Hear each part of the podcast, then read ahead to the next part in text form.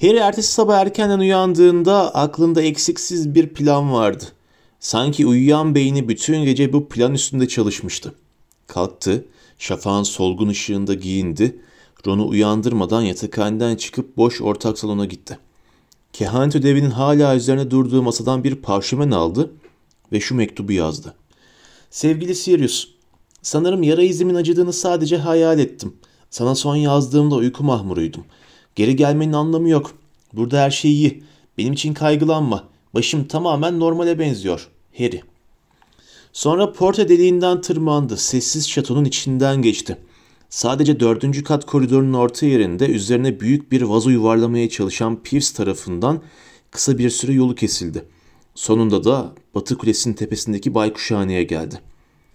Baykuşhane yuvarlak, taş bir odaydı. Pencerelerden hiçbirinde cam olmadığı için hayli soğuk ve esintiliydi. Döşeme tamamen samanla, baykuş pisliğiyle ve tükürülmüş fare ve tarla sıçanı iskeletleriyle kaplıydı. Akla gelebilecek her türden yüzlerce baykuş burada. Kulenin ta tepesine kadar uzanan tüneklere yerleşmişlerdi. Çoğu uyuyordu ama arada bir yuvarlak, kehribar rengi bir göz Harry'e ateş saçarak bakıyordu. Hitwig'in bir hüt hüt kuşuyla bir kahverengi baykuş arasına kurulmuş olduğunu gördü. Pislikle kaplı döşemede birazcık kayarak telaşla onun yanına gitti. Hedwig'i uyandırması ve kendine bakmasını sağlamaya ikna etmesi zor oldu. Tüneyinde kıpırdanıp duruyor, ona kuyruğunu gösteriyordu. Belli ki Harry bir önceki gece ona şükranlarını sunmadığı için hala kızgındı. Ama Harry ona belki sen çok yorgunsun, belki Ron'dan Pigwidgeon'ı ödünç istesem daha iyi olur dediği zaman Hedwig bacağını uzattı. Harry de mektubu onun bacağına bağladı. Onu kolunu alıp duvardaki deliklerden birine taşırken sırtını okşayıp Sirius'u bul olur mu dedi. Ruh bulmadan önce.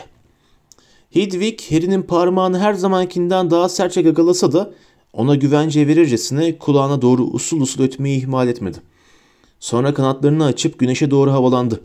Harry karnındaki o tanıdık rahatsızlık duygusuyla Hedwig'in uçarak gözden kaybolmasını izledi. Oysa Sirius'un daha önceki cevabını beklerken bunun kaygılarını arttırmaktan çok azaltacağını öyle güvenmişti ki. Harry kahvaltıda Hermione ve Ron'a ne yaptığını söylediğinde ama bu yalan Harry dedi Hermione. Yara izinin acıdığını hayal etmedin. Bunu da gayet iyi biliyorsun. Ne olmuş dedi Harry. Benim yüzümden askı bana dönmeyecek. Hermione tartışmayı sürdürmek için ağzını açınca Ron ona sertçe kapat bu konuyu dedi. Hermione bu seferlik onu dinleyip sustu. Harry ondan sonraki iki hafta boyunca Sirius'u düşünüp kaygılanmamak için elinden geleni yaptı. Evet, her sabah posta baykuşları geldiğinde endişeli çevreye bakınmadan duramıyordu. Geceleri uyumadan önce karanlık bir Londra sokağında ruh emiciler tarafından kısırılmış Sirius'a ilişkin korkunç manzaralar görmeyi de engelleyemiyordu gerçi. Ama hiç olmazsa sabahla gece arasındaki saatlerde kafasını vaftiz babasına takmamaya çalışıyordu. Keşke Kudiç olsaydı aklımı bunlardan uzaklaştırırdı. Karışık bir kafaya en iyi gelen şey zorlu bir antrenmandır diye düşünüyordu. Öte yandan dersleri de eskisinden çok daha çetin ve zahmetli bir hal almıştı. Özellikle karanlık sanatlara karşı savunma dersi. Profesör Moody, Imperius lanetinin gücünü göstermek ve etkilerine karşı koyup koyamayacaklarını görmek için hepsine sırayla bu laneti uygulayacağını söyleyerek onları şaşırtmıştı. Moody asasının bir hareketiyle sıraları ortadan kaldırıp odanın ortasına kocaman bir boşluk bırakırken Hermione kararsızca ama ama yasal olmadığını söylemiştiniz profesör dedi. Demiştiniz ki bunu bir başka insana karşı kullanmak Moody sihirli gözü Hermione'ye dönüp tekinsiz sabit bir bakışla dikilerek Dumbledore bunun nasıl bir duygu olduğunu size öğretilmesini istiyor dedi. Belki öğrenmek için zor yol seçersin yani. Başka biri seni tamamen kontrol altına almak için bu laneti yapınca öğrenirsin. Bana göre hava hoş. Dersen affedildin. Git bakalım.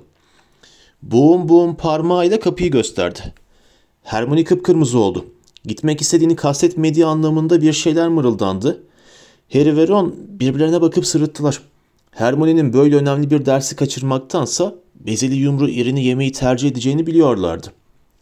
Moody öğrencileri sırayla öne çağırıp onlara Imperius laneti yapmaya başladı. Harry sınıf arkadaşlarının bu lanetin etkisi altında birer birer en olmadık şeyleri yapmalarını izledi. Dean Thomas milli marşı söyleyerek ve zıplayarak üç kez odanın çevresine dolaştı. Lavender Brown sincap taklidi yaptı. Neville normal halinde kesinlikle beceremeyeceği bir dizi hayli şaşırtıcı jimnastik numarası sundu. İçlerinden hiçbiri lanete karşı mücadele edecek güçte değil gibiydi. Ve hepsi ancak Moody laneti kaldırınca kendine geldi. Potter diye homurdandı Moody. Sıra sende. Harry öne, sınıfın ortasına Moody'nin sıraları kaldırıp açtığı boşluğa yürüdü. Moody asasını kaldırdı. Harry'e doğrulttu ve Imperio dedi.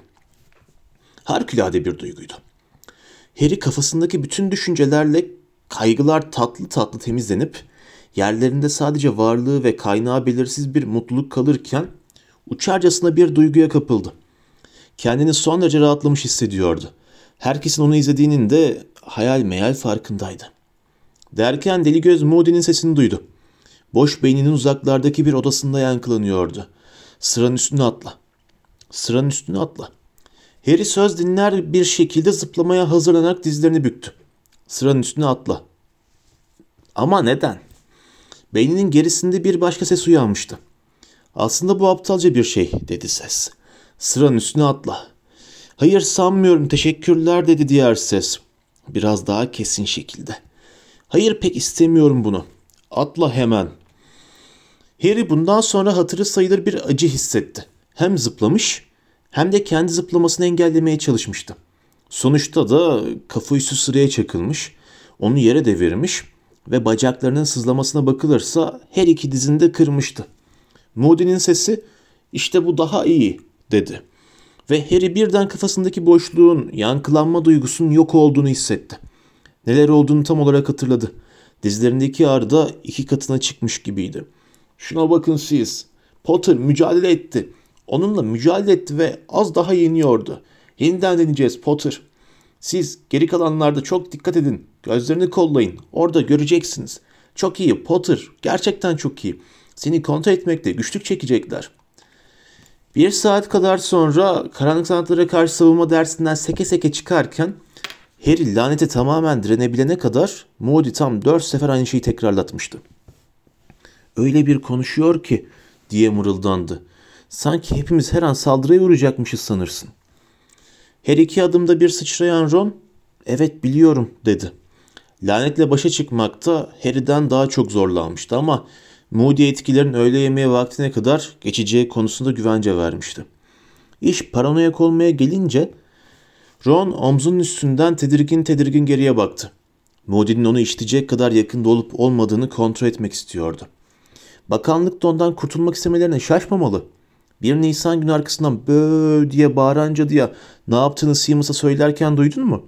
Hem yapacak bunca işimiz varken Imperius lanetini enine boyuna incelemeye vakit bulabilecek miyiz bakalım?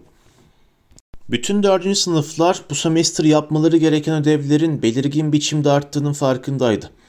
Profesör McGonagall onlara verdiği biçim değiştirme ödevinin miktarı karşısında sınıftan büyük bir enilti yükselince bunun nedenini açıklamıştı. Gözleri kare şeklindeki gözlüğünün arkasında tehlikeli bir şekilde parıldayarak ''Şimdi sihir eğitiminin çok önemli bir evresine giriyorsunuz.'' demişti onlara. ''Sıradan büyücülük düzeyleriniz yaklaşıyor.'' Dean Thomas kızgın kızgın ''Beşinci sınıfa kadar SBD almıyoruz.'' dedi. ''Belki almıyorsunuz Thomas ama inan bana her türlü hazırlığa ihtiyacınız olacak. Bu sınıfta bir kirpiyi tatmin edici bir şekilde iğnedenliğe çevirmeyi beceren tek kişi hala Bayan Granger. Sana hatırlatayım. Thomas senin iğnedenliğin yanına iğneyle yaklaşan birini görünce hala korkuyla büzülüyor. Bir kez daha kıpkırmızı olan Hermione halinden memnunmuş gibi görünmemeye çalıştı. Harry ve Ron Profesör Trelawney bir sonraki kehanet dersinde onlara ödevleriyle ilgili en iyi notları aldıklarını söyleyince çok eğlendiler. Profesör onların tahminlerinin büyük bölümünü yüksek sesle okumuş. Onları bekleyen dehşet verici şeyleri kılları kıpırdamadan kabul ettikleri için ikisini de övmüştü. Ama aynı şeyi bir sonraki ay içinde yapmalarını söyleyince pek o kadar da eğlenmediler. İkisi de artık felaket bulmakta zorlanıyordu çünkü. Bu arada sihir tarihini okutan hayalet Profesör Binns onlara 18. yüzyılın cin cüce isyanları hakkında haftada bir deneme yazdırıyordu. Profesör Snape ise panzehir bulmaya zorluyordu. Bu ödevi ciddiye almışlardı çünkü panzehirlerinin işe yarayıp yaramadığını görmek için Noel'den önce içlerinden birini zehirleyebileceğini ima etmişti. Profesör Flitwick ise onlardan yaklaşan çağırma büyüleri derslerine hazırlık olarak üç ek kitap okumalarını istemişti. Hagrid bile ödev yükünü ağırlaştırıyordu. Patlar uçlu kelekerler hiç kimsenin onların ne yediğini keşfedememiş olmasını da hesaba katacak olursanız dikkat çekici bir hızla büyüyordu. Hagrid durumdan pek hoşnuttu. Projelerinin bir parçası olarak kelekerleri gözlemek ve olağanüstü davranışları hakkında notlar almak amacıyla iki akşamda bir kulübesine gelmelerini söylemişti. Hagrid torbasından koskocaman bir oyuncak çıkaran Noel Baba tavrıyla bunu önerdiğinde Draco Malfoy düpedüz yapmıyorum dedi. Dersler sırasında bu pis şeyler canıma zaten tak etti. Teşekkürler almayayım. Hagrid'in yüzündeki gülümseme silindi. Sana ne denirse onu yapacaksın diye homurdandı. Ya da Profesör Moody'den ilham alırım. İyi bir dağ gelinciği olduğunu söyleniyor Malfoy. Gryffindorlar kahkahadan kırıldı. Malfoy öfkeyle kızardı ama belli ki Moody'nin cezasının hatırası Hagrid'e cevap vermesini önleyecek kadar acılıydı. Harry, Ron ve Hermione dersin sonunda şatoya neşeyle döndüler. Hagrid'in Malfoy'a haddini bildirmesini görmek pek keyifliydi doğrusu. Özellikle de Malfoy'un bir yıl önce Hagrid'in atılması için elinden geleni yaptığını düşünecek olursanız. Giriş salonuna vardıklarında orada toplanmış öğrenci kalabalığı yüzünden daha fazla ilerleyemediler. Öğrencilerin hepsi mermer merdivenin alt tarafına asılmış koca bir duyurunun çevresine toplanmıştı. Üçünün en uzun boylusu olan Ron, önündekilerin başlarının üstünden görebilmek için parmaklarının ucuna yükseldi ve duyuru metnini diğer ikisine yüksek sesle okudu. Üç büyücü turnuvası. Bu Baton ve Darmstrang heyetleri 30 Temmuz 30 Ekim Cuma günü saat 6'da gelecektir. Dersler bundan yarım saat önce sona erecektir. Harika dedi Harry. Cuma son ders iksir. Snape'in bizi zehirlemeye vakti kalmayacak. Öğrenciler çantalarıyla kitaplarını yatakhanelerine götürecek ve hoş geldin şöleninden önce konuklarımızı karşılamak için şatonun önünde toplanacaktır. Hufflepuff'tan Ernie Macmillan kalabalığın arasından belirerek sadece bir hafta kaldı dedi. Gözleri parlıyordu. Acaba Cedric biliyor mu? Gidip ona söylesem iyi olacak. Ernie telaşla uzaklaşırken Ron boş bakışlarla Cedric mi? dedi. Diggory dedi Harry. Turnuvaya katılıyor olmalı. O salak Hogwarts şampiyon olacak ha? dedi Ron. Gevezelik eden kalabalık arasından kendilerine yol açıp merdivene doğru giderlerken. Salak değil dedi Hermione. Sen ondan sadece takımı Quidditch'te Gryffindor'u yendiği için hoşlanmıyorsun. Çok iyi bir öğrenci olduğunu duydum. Ayrıca sınıf başkanı. Konuya son noktayı koymuş gibi bir hali vardı. Ron iğneli iğneli. Sen ondan sadece yakışıklı olduğu için hoşlanıyorsun dedi. Hermione de incinmiş bir edayla kusura bakma ama ben insanlardan sadece yakışıklı oldukları için hoşlanmam dedi. Ron yüksek sesle sahte sahte öksürdü. Sanki Lockhart der gibiydi. Giriş salonuna asılan duyurunun şato sakinleri üzerine belirgin bir etkisi oldu.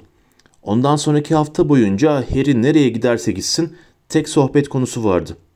Üç büyücü turnuvası. Söylentiler bulaşıcı mikrop gibi öğrenciden öğrenciye uçuyordu. Kim Hogwarts şampiyonu olmaya çalışacakmış? Turnuvada neler olacakmış? Bu Baton ve Darmstrang öğrencileri onlardan ne şekilde farklıymış falan. Harry şatonun da titiz mi titiz bir temizlik işleminden geçtiğini fark etti. Bir takım kirlenmiş portreler ovulup temizlenmişti. Ne var ki portre sakinleri bundan hiç hoşlanmamıştı. Çerçeveleri içinde karanlık mırıldanmalarla toplanmış oturuyor ve temizlikten acıyan pembe yüzlerini ellerken yüzlerini buruşturuyorlardı. Zırhlar birden parlamaya başlamıştı. Artık hareket edince gıcırdamıyorlardı. Hademe Argus Filch ise ayakkabılarını silmeyi unutan öğrencilere öyle korkunç davranıyordu ki birinci sınıftan iki kızı korkutup isterik krizi geçirmelerine neden oldu. Öğretmenler de aynı derecede gergin görünüyorlardı. Profesör McGonagall, Neville'ın kendi kulaklarını yanlışlıkla kaktüse dönüştürdüğü çok zor bir dersin sonunda ''Longbottom!'' diye bağırdı ona havlarcasına. Lütfen basit bir değişim büyüsünü bile beceremediğini Darmstrang'dan hiç kimsenin önünde belli etme.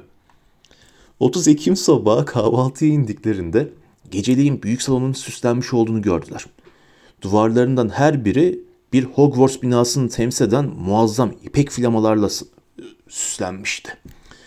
Gryffindor için üzerinde altın bir aslan olan kırmızı bir flama, Ravenclaw için bronz kartallı mavi bir tane, Hufflepuff için siyah porsuklu sarı bir flama ve Slytherin'e de gümüş yılanlı yeşil bir tane. Öğretmenler, öğretmenler masasının arkasında asılı en büyük flamadaysa Hogwarts arması vardı. Kocaman bir H harfinin çevresinde birleşmiş aslan, kartal, porsuk ve yılan. Harry, Ron ve Hermione Gryffindor masasında Fred ve George'u gördüler.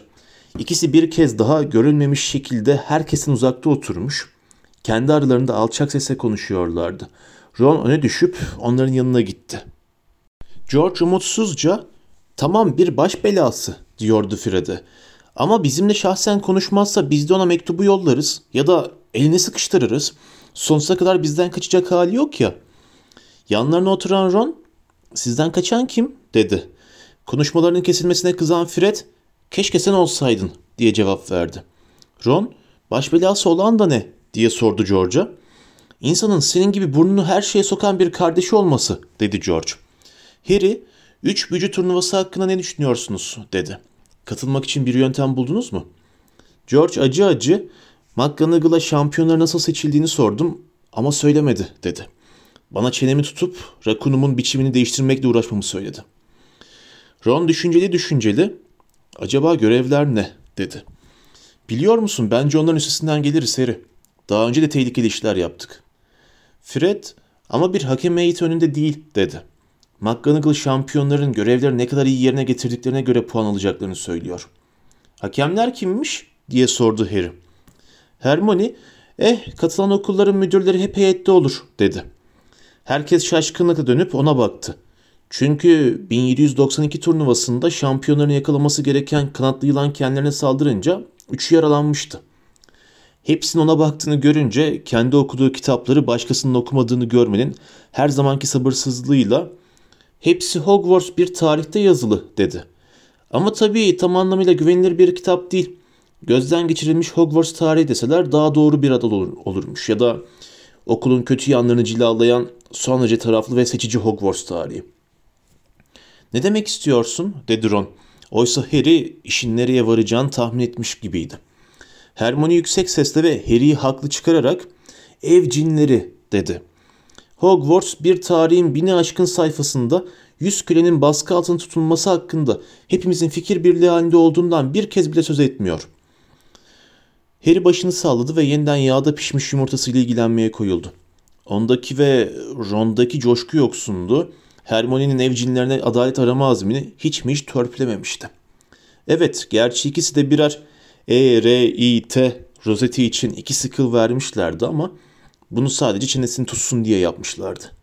Ancak sıkılları ziyan alıp gitmişti. Olsa olsa Hermione'nin eskisinden de yüksek sesle konuşmaya başlamasını sağladıkları söylenebilirdi. O gün bugündür de Harry ve Ron'u rahatsız edip duruyordu. Önce rozetleri taksınlar diye ikisine baskı yapmış, sonra başkalarını da rozet al takmak için iknaya çalışmıştı. Hatta her akşam Gryffindor ortak salonunda insanları köşeye sıkıştırıp burunlarının dibinde para toplama tenekesini sallayıp tangırdatarak dolaşmaya başlamıştı. Şiddetle ücret verilmeyen köle edilmiş bir grup sihirli yaratık tarafından çarşaflarınızın değiştirildiğinin, şöminelerinizin yakıldığının, sınıflarınızın temizlendiğinin ve yemeğinizin pişirildiğinin farkındasınız değil mi deyip duruyordu. Neville gibi bazıları sırf Hermione onlara gözlerinden ateşler saçarak bakmayı kessin diye para vermeye razı olmuştu. Birkaç tanesi söylediklerine ılımlı bir ilgi göstermiş ama kampanyada aktif bir rol alma konusunda gönülsüz davranmıştı. Çoğu ise bu işi şaka gözüyle bakıyordu. Ron şu anda hepsini güz güneşiyle yıkayan tavana gözlerini çevirmişti. Fred ise pastırmasıyla birden fena halde ilgilenmeye başlamıştı. İkizlerin ikisi de E, R, I, T rozeti almayı reddetmişti. Ama George Hermione'ye eğildi. Dinle Hermione sen hiç aşağı mutfağa indin mi? Elbette hayır diye kısa kesti Hermione. Sanmıyorum ki öğrenciler... George Fred'i göstererek ee biz indik dedi. Defalarca yiyecek yürütmek için ve onları gördüm onlar mutlu. Dünyanın en iyi işine sahip olduklarını düşünüyorlar. Eğitimsiz oldukları ve beyinleri yıkandığı için diye söze başladı Hermione hararetle. Ama sonraki sözcükleri yukarıdan gelen ani hışırtılar içinde boğulup gitti. Bu ses posta baykuşlarının geldiğini haber veriyordu.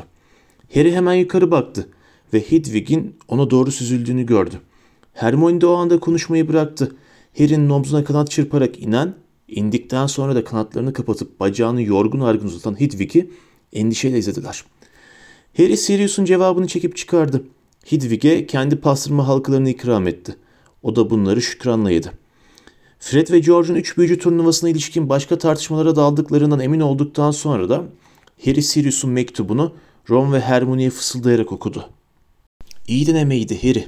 Ülkeye döndüm ve iyi saklandım. Bana Hogwarts'ta olup biten her şeyi bildirmeye devam etmeni istiyorum. Hedwig'i kullanma.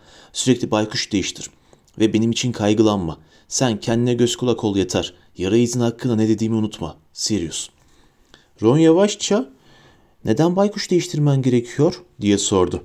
Hermione hemen Hedwig çok dikkat çeker dedi. Farklı bir baykuş. Sirius nerede saklanıyorsa oraya dönüp duran kar beyaz bir baykuş. Yani pek yerel bir kuşa benzemiyor değil mi? Harry mektubu rulo yaptı ve cübbesinin içine yerleştirdi. Bir yandan da eskisinden daha mı az, daha mı çok kaygılı olduğunu anlamaya çalışıyordu. Sirius'un yakalanmadan geri dönmeyi becermesi iyi bir şeydi herhalde. Onun çok daha yakında olmasının güven verici olduğunu da inkar edemezdi. Artık hiç değilse her yazışını cevap almak için bu kadar beklemesi gerekmeyecekti. Sağ ol Hedwig, dedi onu okşayarak. Kuş uykulu uykulu öttü. Gagasını Harry'nin portakal suyu kadehine sokup çıkardı. Sonra yeniden uçup gitti. Bes belli baykuş halinde sıkı ve uzun bir uyku çekmeye can atıyordu. O gün havada hoş bir bekleyiş duygusu vardı. Kimse derslere pek kafasını veremedi. Herkesin aklı fikri bu Baton ve Darmstranglıların akşam gelecek olmasındaydı. İksir dersi bile her zamankinden yarım saat kısa olduğu için çok daha kolay tahmin edilir nitelikteydi. Zil erken çalınca Harry, Ron ve Hermione koşa koşa Gryffindor Kulesi'ne gittiler. Onlara söylendiği gibi çantalarıyla kitaplarını bıraktılar, pelerinlerini giydiler ve telaşla yeniden aşağı giriş salonuna indiler. Bina sorumluları öğrencilerini sıraya sokuyorlardı. Profesör McGonagall, Weasley şapkanı düzelt diye paydadır onu. Bayan Patil, o gülün şeyi saçınızdan çıkarın. Parvati surat astı ve örgüsünün ucundaki büyük kelebek su çıkardı. Lütfen beni izleyin, dedi Profesör McGonagall. Birinci sınıflar önden, itişip kakışmayın. Sıra halinde merdivenden indiler ve şatonun önüne dizildiler. Soğuk, duru bir akşamdı. Akşam alacası çöküyordu ve solgun, şeffaf görünüşlü bir ay şimdiden yasa korumanın üzerinde parlıyordu. Önden dördüncü sırada Ron'la Hermione'nin arasında duran Harry, Dennis Creevy'nin diğer birinci sınıflar arasında heyecandan resmen titrediğini gördü. Ron saatine göz atıp, neredeyse saat altı oldu dedi ve ön kapıya gelen yola doğru baktı. Sizce nasıl gelecekler? Trenle mi? Sanmam dedi Hermione. Öyleyse süpürgeyle mi? dedi Harry yıldızlı gökyüzüne bakarak. Sanmam onca uzaktan süpürgeyle gelemezler. Anahtar olmasın diye önerdi Ron. Ya da cisimlenebilirler belki onların geldiği yerde 17 yaşın altındakilerin de cisimlenmesine izin veriliyordur. Hermione sabırsızlıkla Hogwarts arazisinde cisimlenemezsin dedi. Bunu size kaç kere söyleyeceğim. Karanlığın indiği araziyi heyecanla taradılar. Ama hiç hareket yoktu. Her şey her zamanki gibi kıpırtısız, sessiz ve sakindi. Harry üşümeye başlamıştı, acele etseler bari diye düşündü. Belki de yabancı öğrenciler dramatik bir giriş yapmaya hazırlanıyorlardı. Bay Weasley'nin Quidditch Dünya Kupası'ndan önce kamp ateşi başına söylediklerini hatırladı. Hep aynı. Bir araya geldik mi gösteriş yapmadan duramıyoruz. Derken Dumbledore diğer öğretmenlerle birlikte ayakta durduğu sıradan seslendi. Aha, eğer fena halde yanılmıyorsam bu baton heyeti yaklaşıyor. Birçok öğrenci hevesle nerede diye sordu. Hepsi farklı yönlere bakıyordu. İşte diye haykırdı bir 6. sınıf öğrencisi. Ormanın üzerinde bir noktayı göstererek. Büyük bir şey, süpürgeden çok daha büyük bir şey, hatta yüz süpürgeden bile lacivert gökyüzünden şatoya doğru hızla geliyor, her an daha da büyüyordu. Birinci sınıflardan biri tamamen kendinden geçerek ejderha bu diye haykırdı. Aptallık etme, uçan bir ev dedi Dönis Creevy. Dönis'in tahmini gerçeğe daha yakındı. Devasa, kara şekil, yasak ormandaki ağaçların tepelerini sıyırarak geçerken şato pencerelerinden parıldayan ışıklar üzerine vurdu. dev gibi toz mavisi bir atlı araba gördüler. Kocaman bir ev boyundaydı. Onlara doğru süzülüyordu. Her biri beyaz yeleli ve fil boyunda olan bir düzine kanatlı at tarafından çekiliyordu. Araba daha da aşağı savrulup muazzam bir hızla inişe geçerken ilk üç sıradaki öğrenciler geriye doğru çekildi. Sonra atların yemek tabağından büyük nalları muazzam bir darbeyle yere vurdu. Neville geriye zıplayıp 5. sınıftan bir silterinin ayağına bastı. Bir saniye sonra arabada inmişti. Koskoca tekerleklerin üzerinde yalpalarken altın rengi atlar kocaman kafalarını sallıyor ve büyük alev kırmızısı gözlerini deviriyorlardı. Harry arabanın kapısı açılmadan önce kapının üstünde bir arma, her birinden üç yıldız çıkan çapraz altın iki asa olduğunu görebildi ancak. Cübbesi soluk mavi renkli bir oğlan arabadan atladı. İleri doğru eğildi, arabanın döşemesini bir müddet kurcaladı ve bir dizi altın basamağı çıkardı. Saygıyla geriye doğru sıçradı. Derken Harry parlak, yüksek topuklu siyah bir ayakkabının çocuk kızağı büyüklüğünde bir ayakkabı arabanın içinden çıktığını gördü. Hemen arkasından da ayakkabıyı Harry'nin hayatında gördüğü en kocaman kadını izledi. Arabanın ve atların muazzam boyutları nedeni de o anda belli olmuştu. Birkaç kişi soluğunu tuttu. Harry hayatında bu kadın kadar kocaman tek bir kişi görmüştü. Hagrid. Aralarında 2-3 santimlik bir boy farkı olduğundan bile şüpheliydi. Ama nasılsa belki de Hagrid'e alıştığı için şimdi basamakların dibinde durmuş, fincan gibi gözlerle bekleşen kalabalığa bakan bu kadın daha da anormal ölçüde kocaman geldi ona. Kadın giriş salonundan vuran ışığa doğru yürüdüğü zaman güzel, yeşil zeytin rengi bir yüzü olduğu ortaya çıktı. Büyük, kara, berrak gözleri ve epeyce hürmetli bir burnu vardı. Saçı arkaya çekilip pırıl pırıl bir topuz halinde ensesinde toplanmıştı. Tepeden tırnağa siyah satene bürünmüştü. Boynunda ve kalın parmaklarında birçok harika opal ışıldıyordu. Dumbledore alkışlamaya başladı. Onu örnek alan öğrenciler de ellerini çırpmaya koyuldular. Çoğu bu kadına daha iyi bakabilmek için ayak parmaklarının ucunda yükselmişti. Kadının yüzü gevşedi. Zarif bir gülümsemeye büründü ve parıldayan elini uzatarak öne Dumbledore'a doğru yürüdü. Kendisi de uzun boylu olan Dumbledore'un bu eli öpmek için eğilmesine pek gerek kalmadı. Aziz Madame Maxim dedi. Hogwarts'a hoş geldiniz. Madame Maxim kalın bir sesle Dumbledore dedi. İyisin de umarım. Fevkalade formdayım. Teşekkürler dedi Dumbledore. Madame Maxim muazzam ellerinden birini kayıtsızca arkaya doğru sallayarak öğrencilerim dedi. Dikkati tamamen Madame Maxim'in üzerine toplanmış olan Harry şimdi de hepsi yeni yetmeliği geride bırakmak üzereymiş gibi görünen bir düzine kadar kızla oğlanı fark etti. Arabadan inmişler, Madame Maxim'in arkasında duruyorlardı. Titriyorlardı da ama bunda pek şaşılacak bir şey yoktu. Çünkü cübbeleri ince ipekten yapılmışa benziyordu. Hiçbirinde de pelerin yoktu. Bazıları başlarına eşarp ve şal almıştı. Harry'nin görebildiği kadarıyla Madame Maxim'in muazzam gölgesindeydiler. Yüzlerinde endişeli bakışlarla başlarını kaldırmış Hogwarts'a bakıyorlardı. Karkaoff geldi mi? diye sordu Madame Maxim. Her an gelebilir dedi Dumbledore. Burada bekleyip onunla selamlaşmak mı istersiniz yoksa içeri geçip biraz ısınmayı mı tercih edersiniz? Isınmayı sanırım dedi Madame Maxim. Ama atlar? Sihirli yaratıkların bakımı öğretmenimiz onlara bakmaktan memnun olur dedi Dumbledore. Başka görevlerine ilişkin olarak ortaya çıkan önemsiz bir sorunu halledip döner dönmez. Ron sırıtarak Harry'e kelekerler diye mırıldandı. Hogwarts'taki herhangi bir sihirli yaratıkların bakımı öğretmenin bu işe uygun olduğu konusunda şüphesi varmış gibi görünen Madame Maxim, atlarımı idare etmek için e, e, çok kuvvet gerek dedi. Çok kuvvetliler. Dumbledore, sizi temin ederim ki Hagrid tam bu işin adamı diye gülümsedi. Madame Maxim hafif çeyilerek çok iyi dedi. Lütfen bu Hagrid'e atların sadece malt viski içtiğini söyleseniz mi?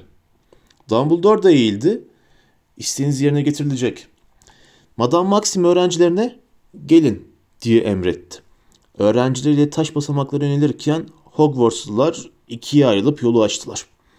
Seamus Finnegan Lavender'la Parvati'nin üstüne eğilerek Harry ile Ron'a Sizce Darmstrang'ın atları ne büyüklükte olacak diye sordu.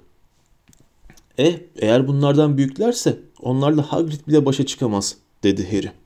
Yani kelekerlerin saldırısına uğramadıysa demek istiyorum. ne oldu acaba onlara? Ron umutla belki de kaçmışlardır dedi. Hermione irkildi. Aman ağzından çıkanı kulağın duysun. Bu arazide başıboş dolaştıklarını düşünebiliyor musun? Artık biraz da titreyerek durup Darmstrang grubunun gelmesini beklediler. Çoğu kişi umutla gökyüzüne bakıyordu. Birkaç dakika boyunca sessizliği sadece Madame Maxim'in kocaman atlarının burunlarından soluk alıp yeri tekmeleri, tepmeleri bozdu. Ama sonra Ron birden bir şeyler duyuyor musun diye sordu. Harry dinledi. Karanlıkta onlara doğru yüksek ve tuhaf biçimde tekinsiz bir gürültü geliyordu.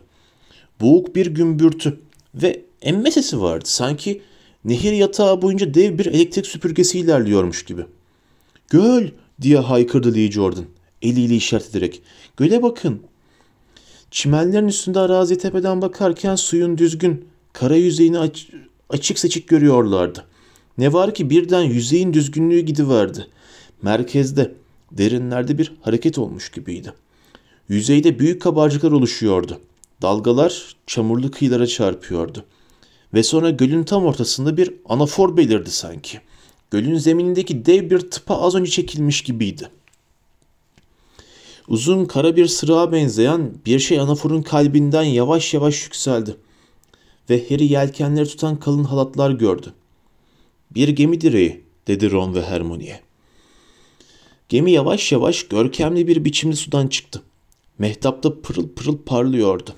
İskelet gibi tuhaf bir görünüşü vardı. Deniz altından çıkarılmış bir enkazdı sanki. Lombozlarda kırpışan solgun, puslu ışıklar da hayalet gözlerini andırıyordu. Sonunda gemi büyük bir şapırtıyla tamamen ortaya çıktı. Çalkantılı sularda sallandı ve kıyıya doğru kayarcasına ilerledi. Birkaç dakika sonra sığ sulara atılan demirin şıpırtısını ve karaya indirilen kalasın tok sesini duydular. İnsanlar iniyordu.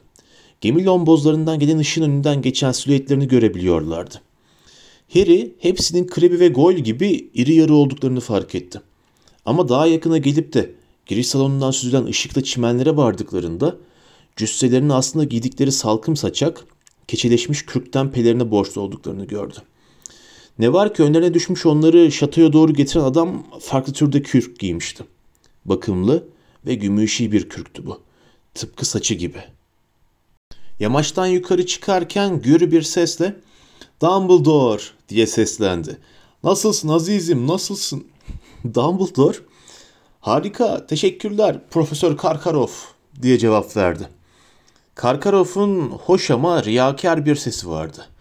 Şatonun ön kapılarından boşalan ışıkta onun da Dumbledore gibi uzun boylu ve zayıf olduğunu gördüler. Ancak beyaz saçı kısaydı ve sivri sakalı küçük bir bukleyle sona eriyordu. Zayıf hatlı çenesini tamamen gizlemiyordu. Dumbledore'un yanına gelince her iki eliyle onun elini sıktı. Sevgili Hogwarts'umuz dedi. Başını kaldırarak şatoya bakıp gülümserken. Dişleri sarımtıraktı ve Harry onun gülümsemesinin soğuk ve kurnaz bakışlı gözlerine yansımadığını fark etti. Burada olmak ne kadar iyi, ne kadar. Victor gel, sıcağa gel. Bir sakıncası yok ya Dumbledore. Victor biraz başını üşütmüş de. Karkaroff öğrencilerinden birine öne ilerlemesi için işaret etti. Çocuk yanlarından geçerken Harry'nin gözüne büyük, kemerli bir burunla kalın, siyah kaşlar çarptı. Bu profili tanımak için Ron'un onun koluna vurmasına da, kulağına fısıldamasına da ihtiyacı yoktu. Harry, bu kurum